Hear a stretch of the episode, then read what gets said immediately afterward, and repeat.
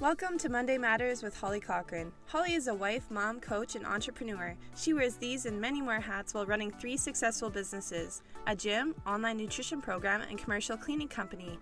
She brings a unique perspective to everyday life with her spicy, no nonsense attitude. Holly helps her clients keep it simple with small tweaks that over time add up to big life changes. With that, let's get on with today's episode. Here's my friend, Holly Cochran, an incredible human you need to be listening to every Monday.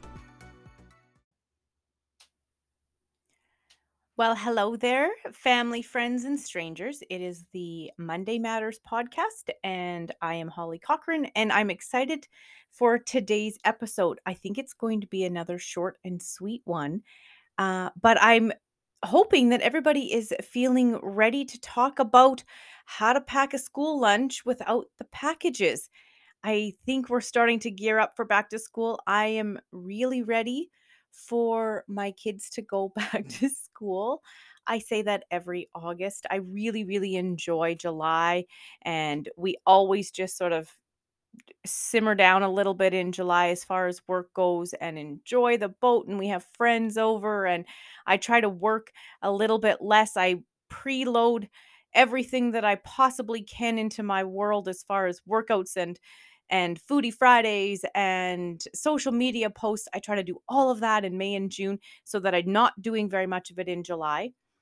And then August hits and I don't have as much organized and the weather's kind of up and down and the friends have all gone and the kids are wanting me to drive them to the city or to their friends and I'm just ready for them to go back to school pretty soon. So if you are also thinking that uh, there's another week or two that we're going to get through in August, and then everybody's going to get a nice routine again. I hear you, I feel you, and um, cheers to another school year. Today's topic um, how to pack a school lunch without a lot of packages.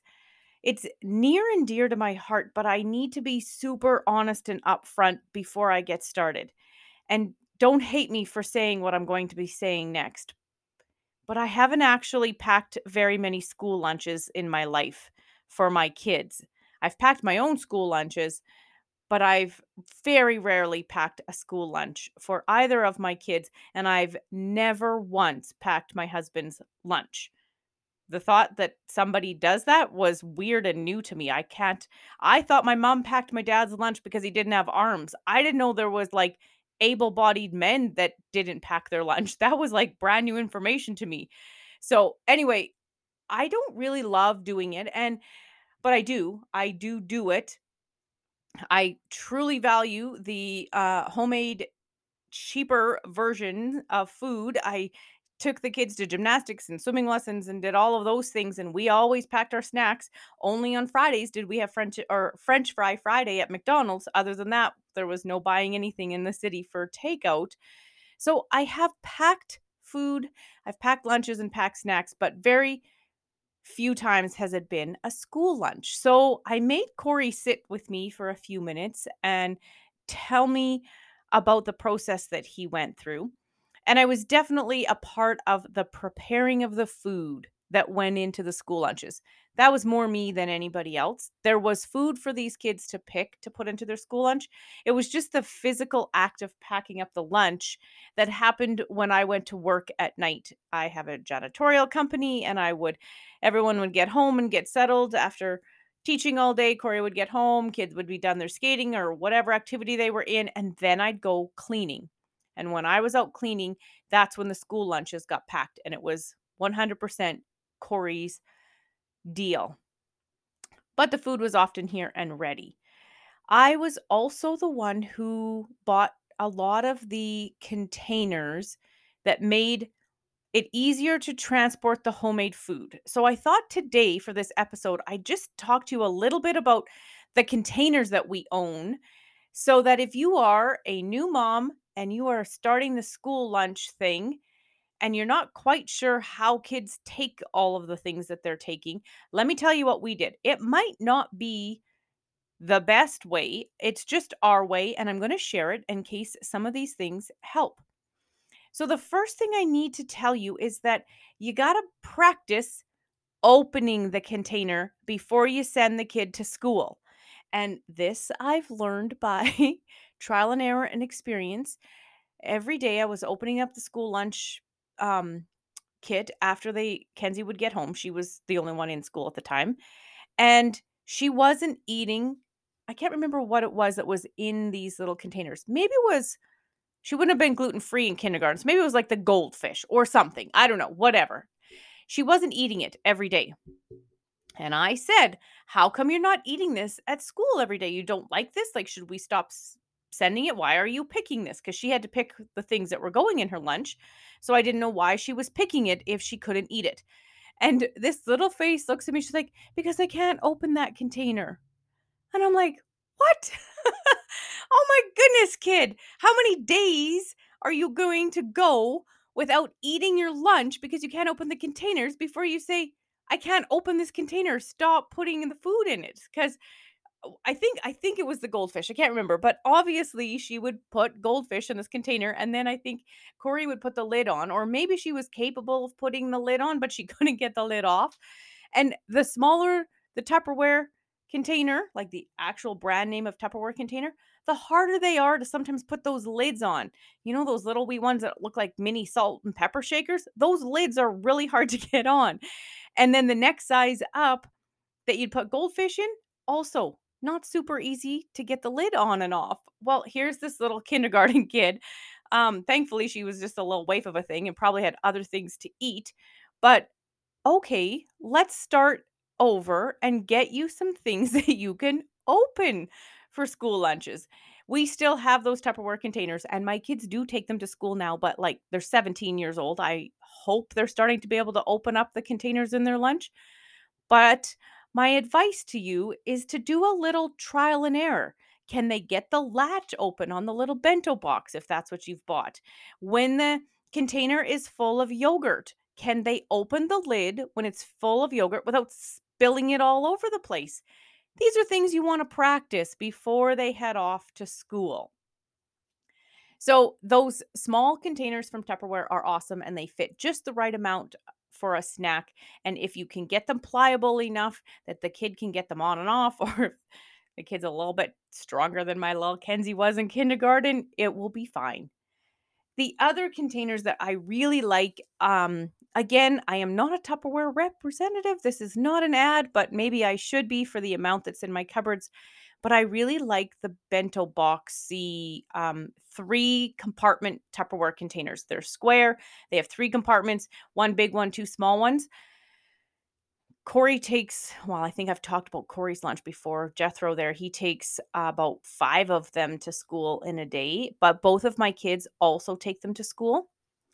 And I'm going to talk a little bit about macronutrients on this podcast as well, but we'll get to that next. But those um, divided up bento box kind of Tupperware containers come in really handy for school lunches.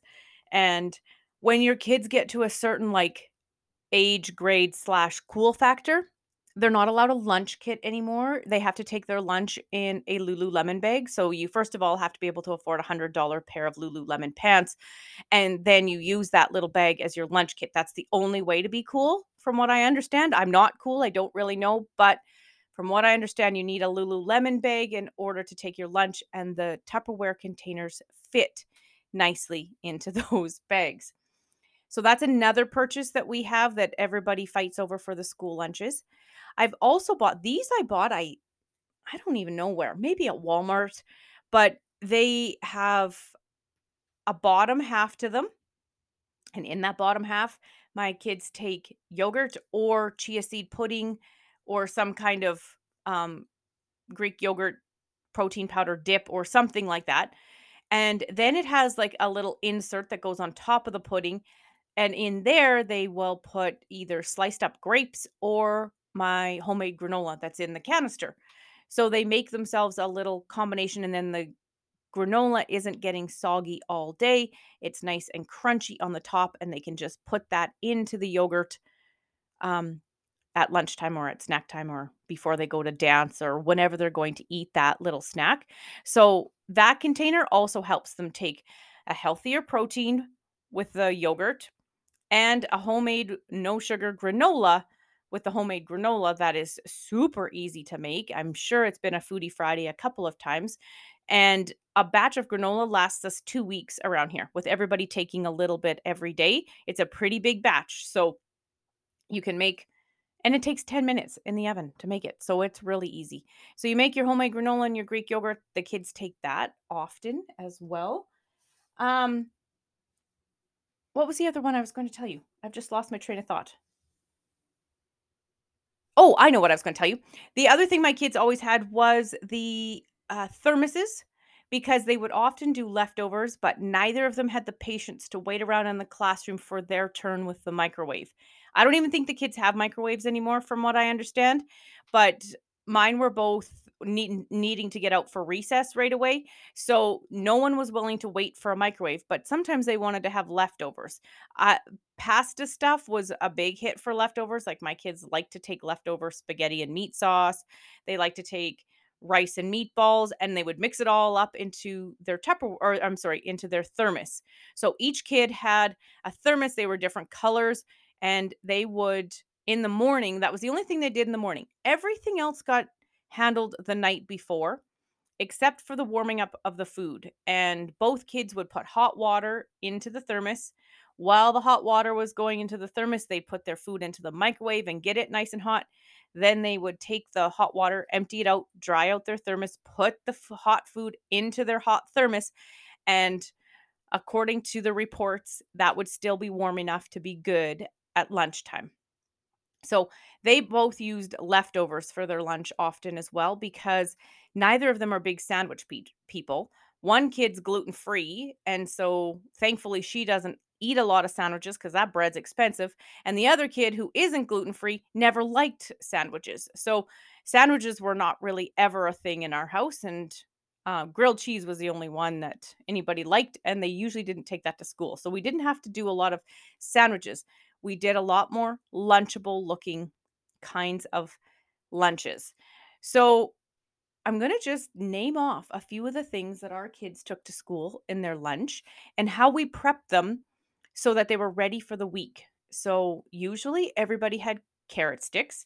Carrot sticks got cut up once and then were in a container in the fridge all week. So, at night, they just sort of rinsed out the container that they took to school that day cleaned it all out, and then reloaded it for the next day. So carrot sticks, grapes, all washed at once.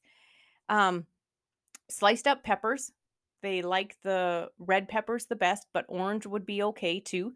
So sometimes the peppers, well, in the stay fresh containers, they'll last the week, but often they would do those just that night before they would put them in their container for school. So the peppers got cut most days.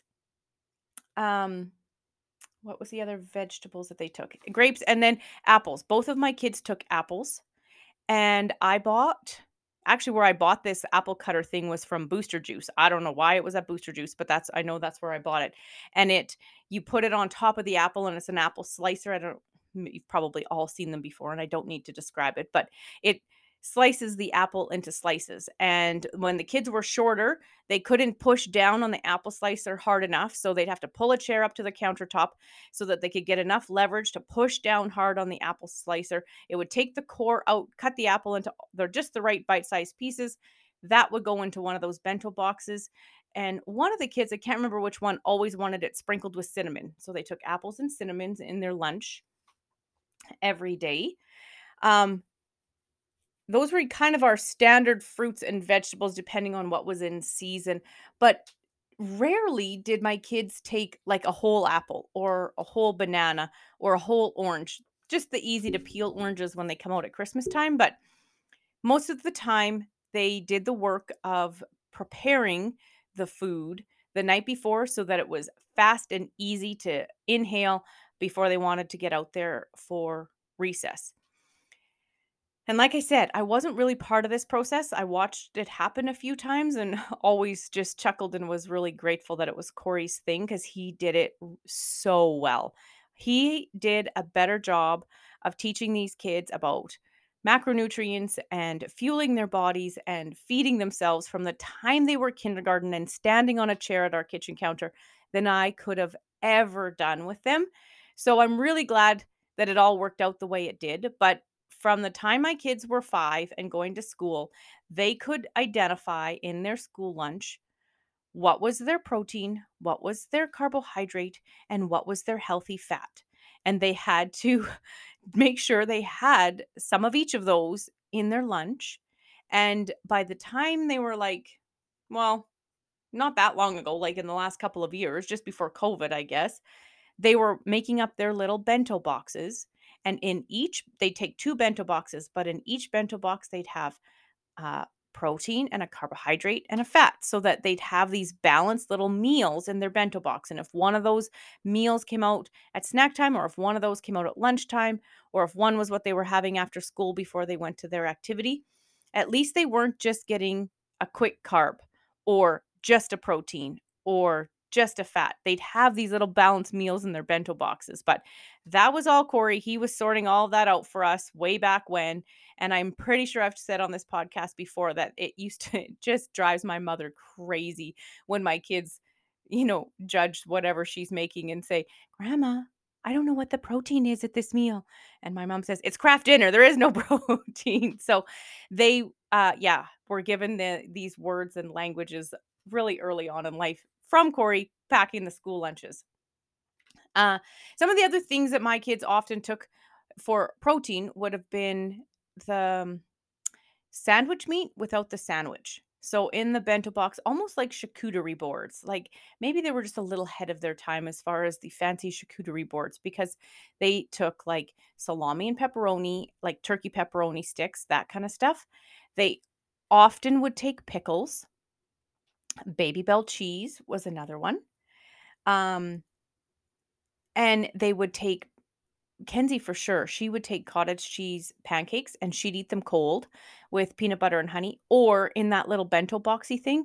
She oh no, it wasn't in one of those. It was when she finally could do the Tupperware container. She'd take syrup in the Tupperware container and then cut the pancakes into s- like fingerling strips and she dipped those pancakes into her syrup. I know she was doing that too and get sticky everywhere, but that's okay. She liked it.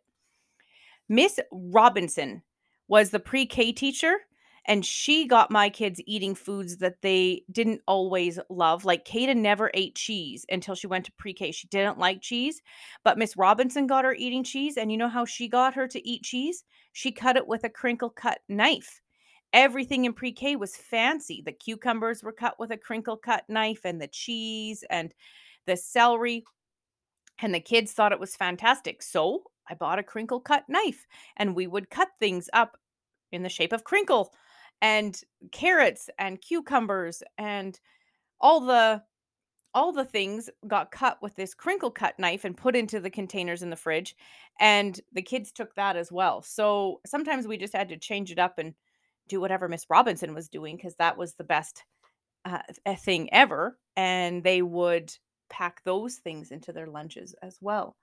Um the other thing that I wished we'd had, which we now have going forward, and my kids will be taking this year for school lunches, but Caitlin's Kitchen, the muffins, and the energy bites, and the chocolate dip, they go to school. So for sure, Kata will take strawberries and Caitlin's Kitchen uh, chocolate dip. I know there's another little boy that we hang out with that takes a tortilla wrap, and Caitlin's chocolate dip is spread on the tortilla wrap and wrapped up and sliced into pinwheels, and that's a good school lunch for them.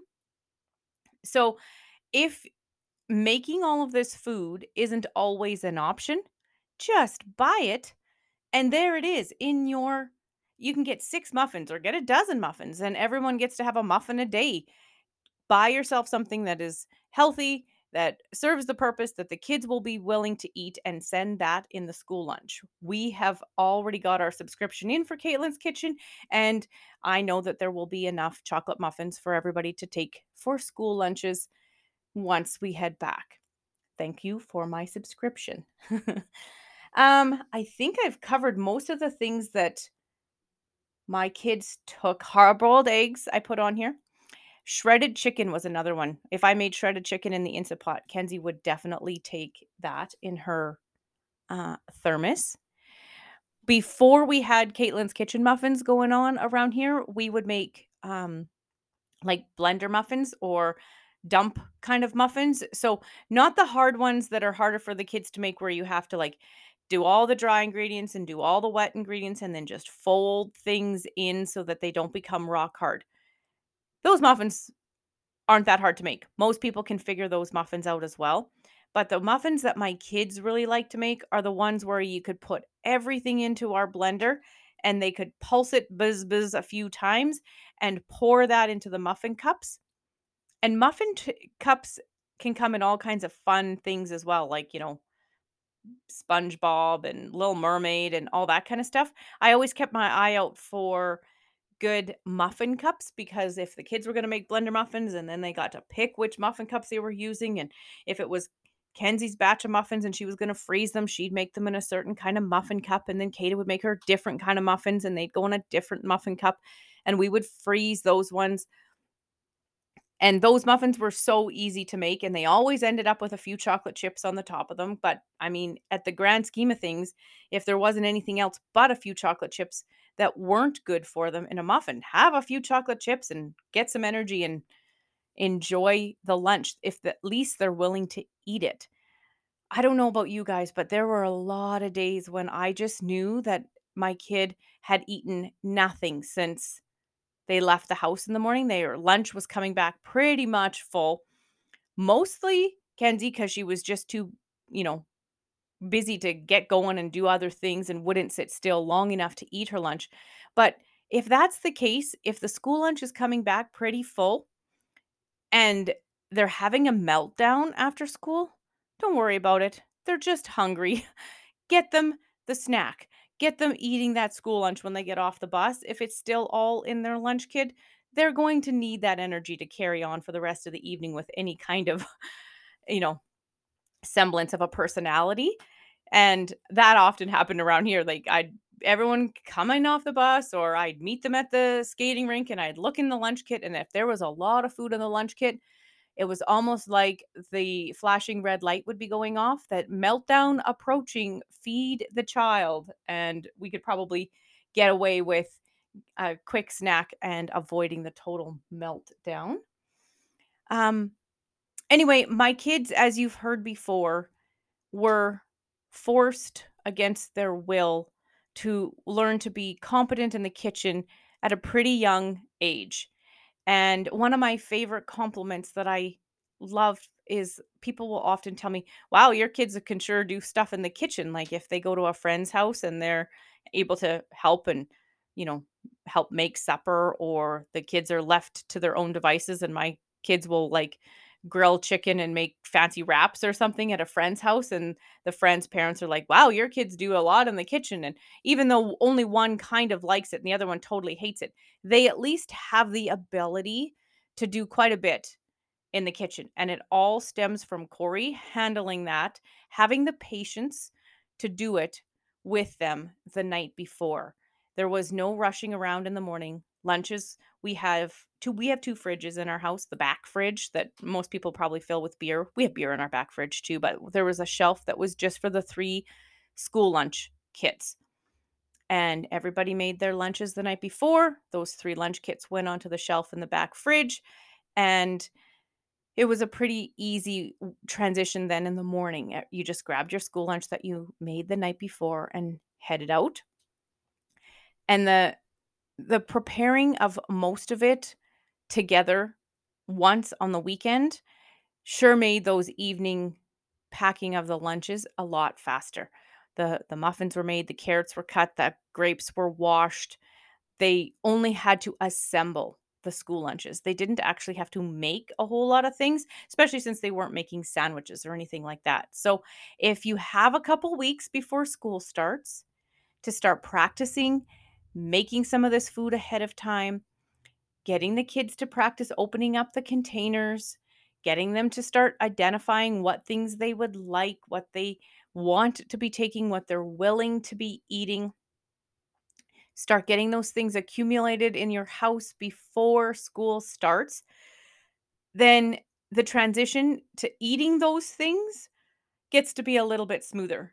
And I promise you, I think I'll air this episode again like April, May, because the novelty and the the energy that goes into making school lunches, I know it wears off.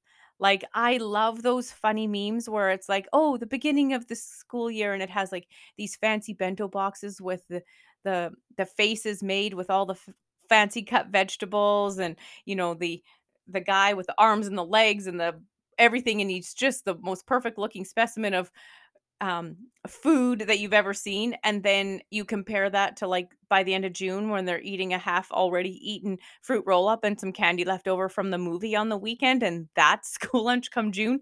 I feel that too. The novelty does wear off. It's the habit that I'm hoping will help when the novelty wears off. If you start doing this every week, this is what we do, assign people certain tasks, you cut carrots, you wash grapes, you know, have a regular occurring school lunch list. Make sure that if you take the last of the pepperoni, put it into any list so everybody knows and we can buy some more. When you start to stack those habits of things over and over, then it makes this a little bit more seamless. And when the novelty wears off, the habits will kick in and help you to power through till the end of the school year. All right, I am going to leave you with that. I hope everybody is gearing up to have a fantastic fall and follow um, my Foodie Friday. If you look at the hashtag What Ainsley Eats, a lot of the things that we put into our lunches on a regular basis are there on our Foodie Friday. And the hashtag that you can follow is hashtag What Ainsley Eats. If you look there, you will be able to find all the Foodie Fridays that we've posted in the last couple of years, and you'll find blender muffins and uh, snickerdoodle recipes and yogurt and my homemade granola and all the things. So I hope you're all going to have a fantastic week, and I will see you next week. Thanks for listening to Monday Matters with Holly Cochran. If you haven't already, make sure you subscribe to Monday Matters, leave her a review, and share this episode on your social media. Should you have any questions about what you listen to or want more information, reach out and send her a message at K2 Thriving Motherhood on Instagram and Facebook. She loves hearing from her listeners and responds to each one personally. See you next time.